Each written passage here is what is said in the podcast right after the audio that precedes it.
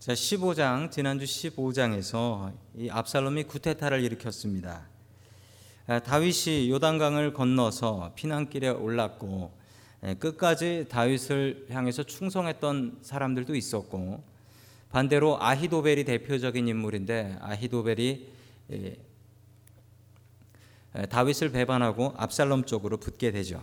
다윗의 입지는 갈수록 좁아지고 요단강 건너가고 나면 더 이상 돌아올 가능성 없고 다시 왕으로 복귀할 가능성이 없어집니다. 다윗의 운명은 어떻게 될 것일까요? 하나님께서는 어떻게 다윗을 인도하실까요? 자, 오늘 첫 번째 하나님께서 우리에게 주시는 말씀은 성급하게 말하지 말라라는 말씀입니다. 여러분 우리가 얼마나 성급하게 말합니까?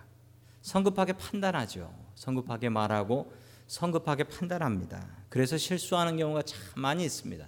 한 번만 속으로 생각해서 이야기했으면 아이고 그런 말, 그런 실수 안 할 텐데 왜 이렇게 말 실수를 하면서 사는지 모르겠습니다.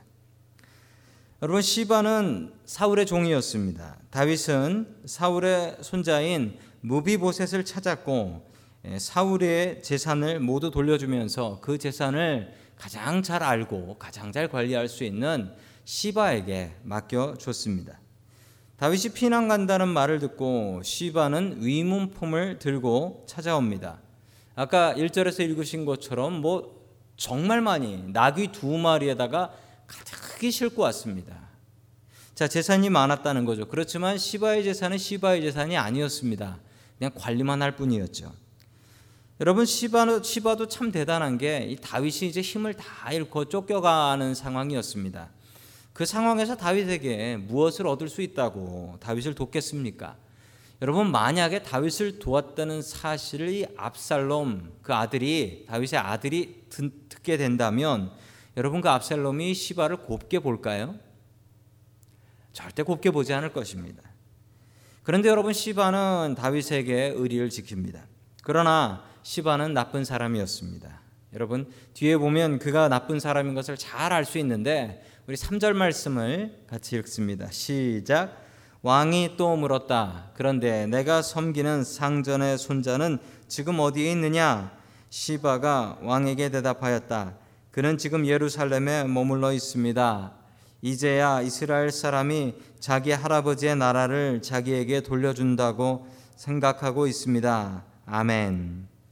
자, 이게 거짓말이죠.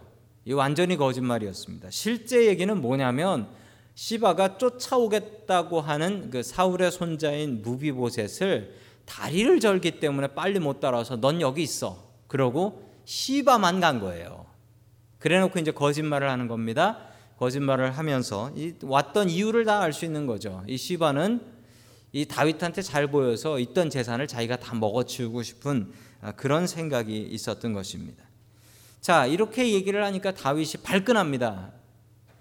자기 아들한테 쫓겨가는 형편에 뭐 앞뒤 죄일 게 있겠습니까?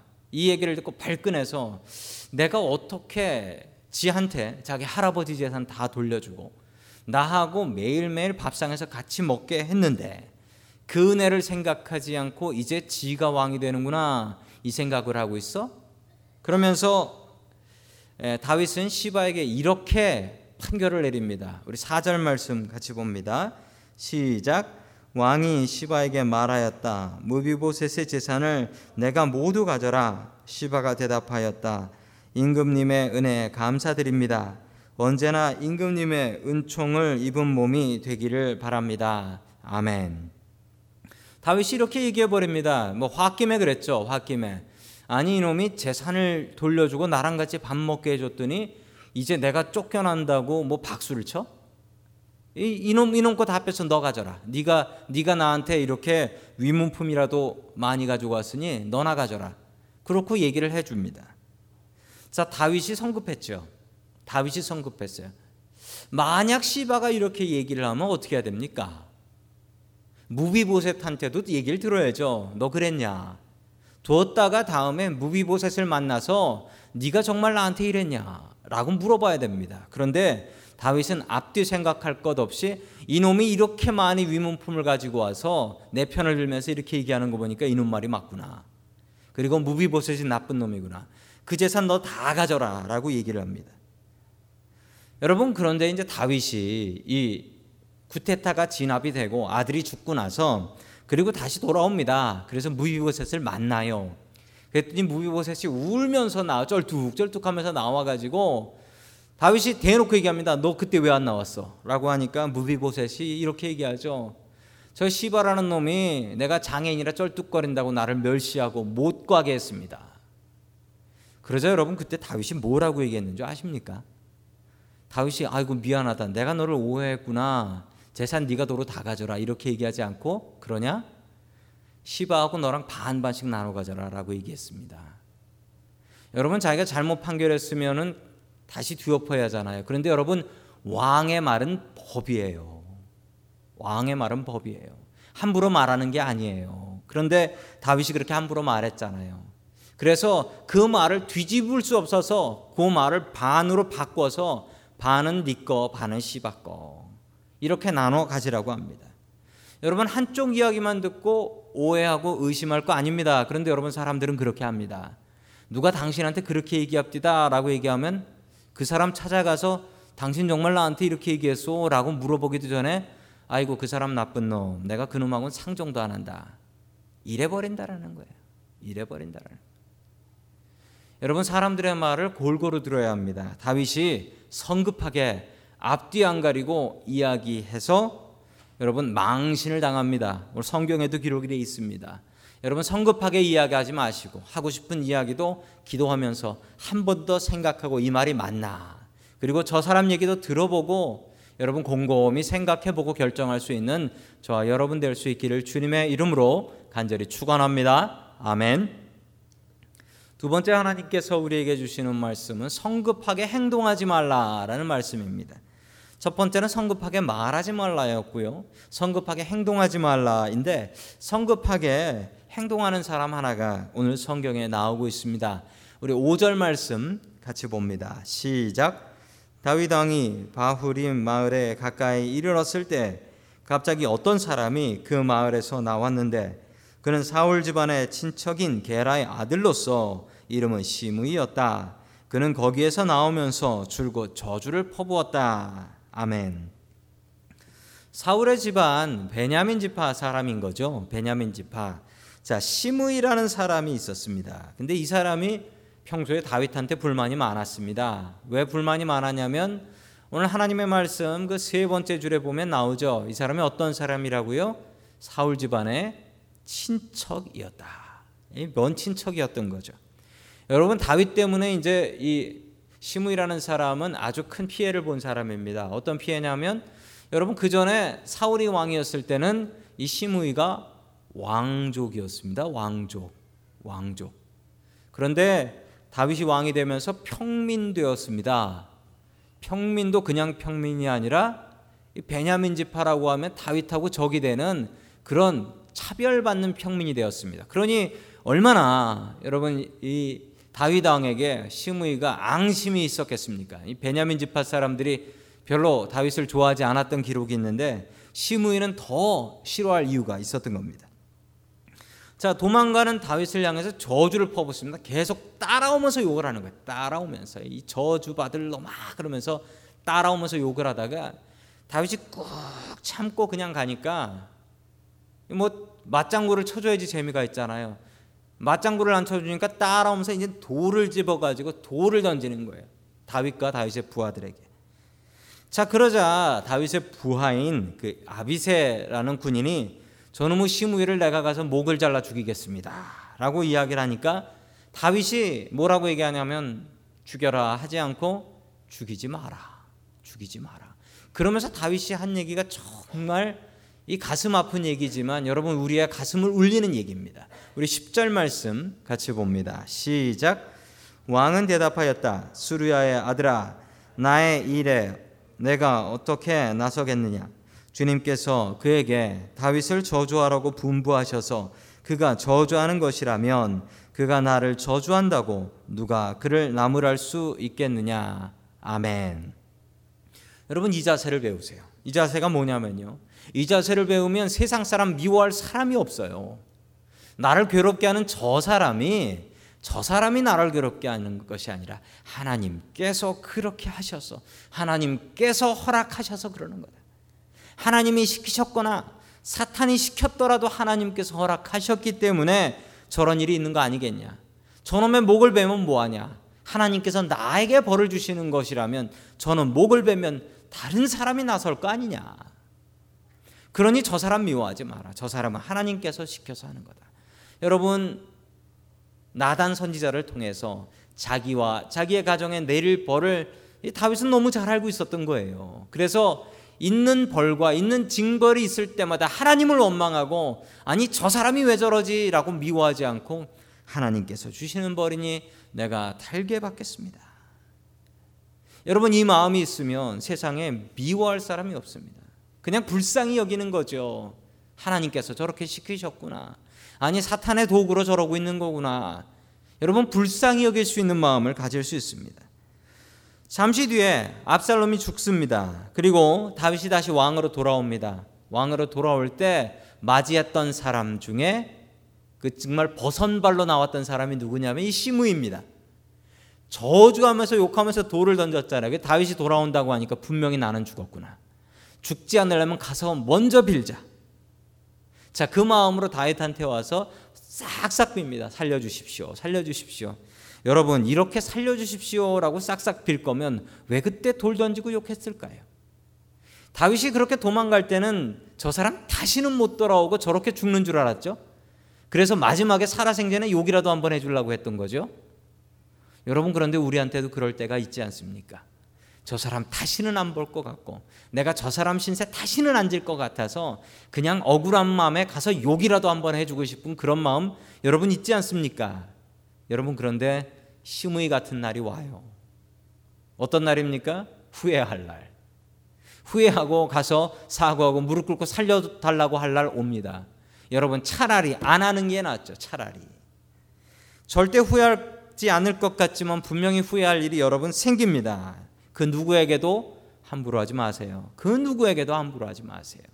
여러분 한 사람 한 사람 소중한 마음으로 대할 수 있는 섣부르게 행동하지 않는 저와 여러분이 될 수 있기를 주님의 이름으로 간절히 축원합니다. 아멘.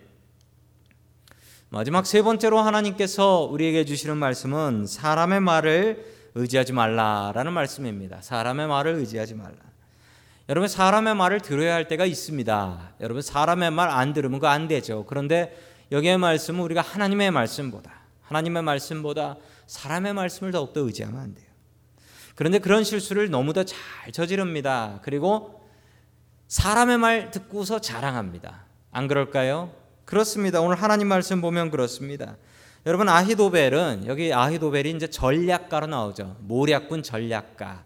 아주 머리가 좋은 사람으로 나옵니다. 여러분 머리 좋은 사람이 얼마나 중요합니까? 이번 주에 우리나라 월드컵이 완전히 끝나버렸습니다. 여러분 왜 끝났습니까? 여러분 올해 월드컵을 보면은요 월드컵에 나온 선수들이 역대 최강이었대요. 역대 최강이고 유럽파가 제일 많았대요. 그런데 이거 왜 이렇게 한 번도 못 이기고 딱 한 골 들어갔는데 그것도 골키퍼 실수로 들어갔을까요? 여러분 전략이 부족해서 그렇다라고 합니다. 전략. 전략가가 부족했다. 아히도벨은 바세바의 할아버지였습니다. 대단한 전략가였죠. 그랬던 아히도벨이 압살롬을 찾아갑니다. 자기 발로 찾아가서 압살롬에게 이야기합니다. 내가 스스로 돕겠습니다. 당신은 왕으로 섬기겠습니다. 그랬더니 압살롬이 더 이상하게 생각해요. 당신은 우리 아버지 부하 아닙니까? 그런데 왜 나를 돕겠다고 합니까? 아니 왕이 바뀌었으니 도와야죠. 라고 이야기를 합니다. 아히도벨이 압살롬에게 어떤 조언을 주냐면 다윗 왕의 후궁들 뭐 지난주에 말씀드렸지 않습니까? 후궁들을 궁을 지키라고 남겨놨는데 아, 아히도벨이 압살롬에게 이 자기 어머니 뻘 되는 후궁들하고 같이 동침해라, 같이 자라라고 이야기하는 겁니다. 왜냐하면 이게 자기 어머니 뻘인데 원래 어머니 뻘이 아니면 이런 일들을 해요. 왜냐하면 왕이 바뀌면 전에 왕의 아, 후궁들, 처와 후궁들을 데리고 삽니다. 그 이유는 내가 똑같이 인수인계 받았다라는 거예요. 내가 똑같이 인수인계 받았으니까 백성들도 나한테 똑같이 그렇게 충성하라는 겁니다. 참 우스운 일이죠. 자, 그런데 여기 아히도벨의 음모가 있습니다. 여러분, 아히도벨은 바세바의 할아버지입니다. 자기 손녀딸이 세상에서 망신거리가 되고 세상에 그런 불륜녀가 없다라는 거 성경에도 나와 있고 손가락질 당하는 그런 여자가 되어버린 것 예, 여러분도 잘 아실 겁니다. 예, 다윗하고 불륜 관계가 되어서 자식을 낳은 게 그 솔로몬 아닙니까? 부정한 여자가 되어서 가문에 먹칠을 했습니다. 여러분 율법으로 따지면 이건 있어서는 안 되는 일입니다. 아무리 왕이라도. 아히도벨은 자기 집안을 이렇게 먹칠을 해버린 다윗에게 앙심을 품고 다윗의 집안을 완전히 무너뜨려 버리기로 결심을 합니다. 그리고 다윗이 자기의 가문에 저질렀던 성범죄보다도 더 큰 일을 다윗 집안에 저질러서 다윗 집안을 망쳐버립니다. 압살롬이 그리고 또 한 가지는 압살롬이 여러분 압살롬이요 아버지의 후궁들하고 같이 잤습니다. 후에 다윗하고 아버지하고 화해할 가능성이 있을까요? 여러분 없습니다. 이렇게 되면 부모 자식 끝나버리는 겁니다. 아히도벨은 이걸 노렸습니다. 압살롬이 건너지 못할 강을 건너버리면 아버지와 만약 화해할 기회가 오더라도 절대 화해 못한다. 자기가 압살롬한테 붙었는데 여러분 압살롬이 다윗하고 화해해 버리면 자기는 어떻게 돼 버리는 겁니까? 그러니까 이 아히도벨이 이런 못된 계획을 해서 자기 왕인 압살롬이 죄를 짓게 하는 것입니다. 여러분 이게 다 아히도벨의 음모예요. 아히도벨이 얼마나 머리가 좋은 사람인데요. 자 계속해서 22절 말씀 봅니다. 시작. 그리하여 사람들이 옥상 위에 압살롬이 들어갈 장막을 차려주니 온 이스라엘이 보는 앞에서 압살롬이 자기 아버지의 후궁들과 동침하였다. 아멘. 여러분 그런데 뻔히 왕궁이 있는데 그 왕궁이 아니라 왜? 왜? 지붕 옥상이에요. 여러분 왜 지붕 옥상일까요? 여러분 옥상에서 공개적으로 욕을 보일 거면 텐트를 치지 말아야죠. 아니 텐트를 칠 거면 왕궁에 왕궁 은밀한 곳에서 그런 일이 있어야죠. 이건 죽도 밥도 아니잖아요. 아니 왜 지붕 위에다가 지붕 옥상에다 장막을 치냐는 거예요. 여러분 이게 다 아히도벨의 계략인데요. 여러분 이 장소가 어딘 줄 아십니까? 이 장소가 다윗 왕이 자기 손녀딸 바세바를 훔쳐본 곳입니다. 그 죄를 저지른 그곳이에요. 이 압살롬은 그것도 모르고 거기에 아히도벨이 텐트를 쳐주니까 거기 들어가서 자기 어머니 뻘 되는 후궁들을 겁탈합니다. 온 이스라엘을 보는 앞에서 여러분 이게 백주 대낮입니다. 이 시간이 언제일까요? 아히도벨이 자기 손녀딸 바세바가 욕보임을 당한 그때에 맞춰서 이, 이 음모를 꾸밉니다. 여러분. 이 아히도벨은 압살롬과 다윗의 가문을 완전히 무너뜨려 버릴 계획을 가지고 이런 음모를 꾸미는 겁니다. 그런데 문제는 압살롬이에요. 압살롬이 기도 한마디 했다는 말 없고 압살롬은 항상 무슨 일 있으면 아히도벨이요. 내가 어떻게 하면 좋겠습니까? 여러분 아히도벨은 압살롬의 뭐다? 괄호 안에 들어갈 두 글자 멘토다. 여러분 아히도벨은 압살롬의 멘토였습니다. 여러분 멘토 가지고 계세요? 멘토는 내가 어려울 때 조언을 받는 사람입니다. 여러분 그런데 1번 멘토는 하나님이어야 됩니다. 1번 멘토 빼놓고 하나님 말고 다른 사람 멘토로 세우는 거 그거 부끄러운 일입니다. 여러분 하나님을 우리의 멘토로 삼아야 하나님 이거 어떻게 해야 됩니까? 들어야지. 하나님께 여쭤보진 않고 아히도벨이요 내가 어떻게 하면 좋겠습니까? 이러고 살면 안 된다라는 거예요. 나의 멘토는 누굽니다라고 당당하게 자신 있게 얘기하면서 보통 그런 멘토는 대단하고 위대한 사람들이죠. 여러분 그런데 그분들에게 묻습니다. 하나님이 1번 멘토입니까? 가장 어려운 일 있을 때 하나님 먼저 찾아가서 하나님 어떻게 해야 됩니까? 하고 사람들한테 물어봅니까? 하나님 찾지도 않고 아히도벨이여 내가 어떻게 하면 됩니까? 이러고 다닙니까? 많은 사람들이 저지르는 실수입니다. 사람들 이야기 먼저 들을 생각하지 마시고 하나님께 간절히 간구하며 하나님께 답을 찾는 저와 여러분 될 수 있기를 주님의 이름으로 간절히 축원합니다.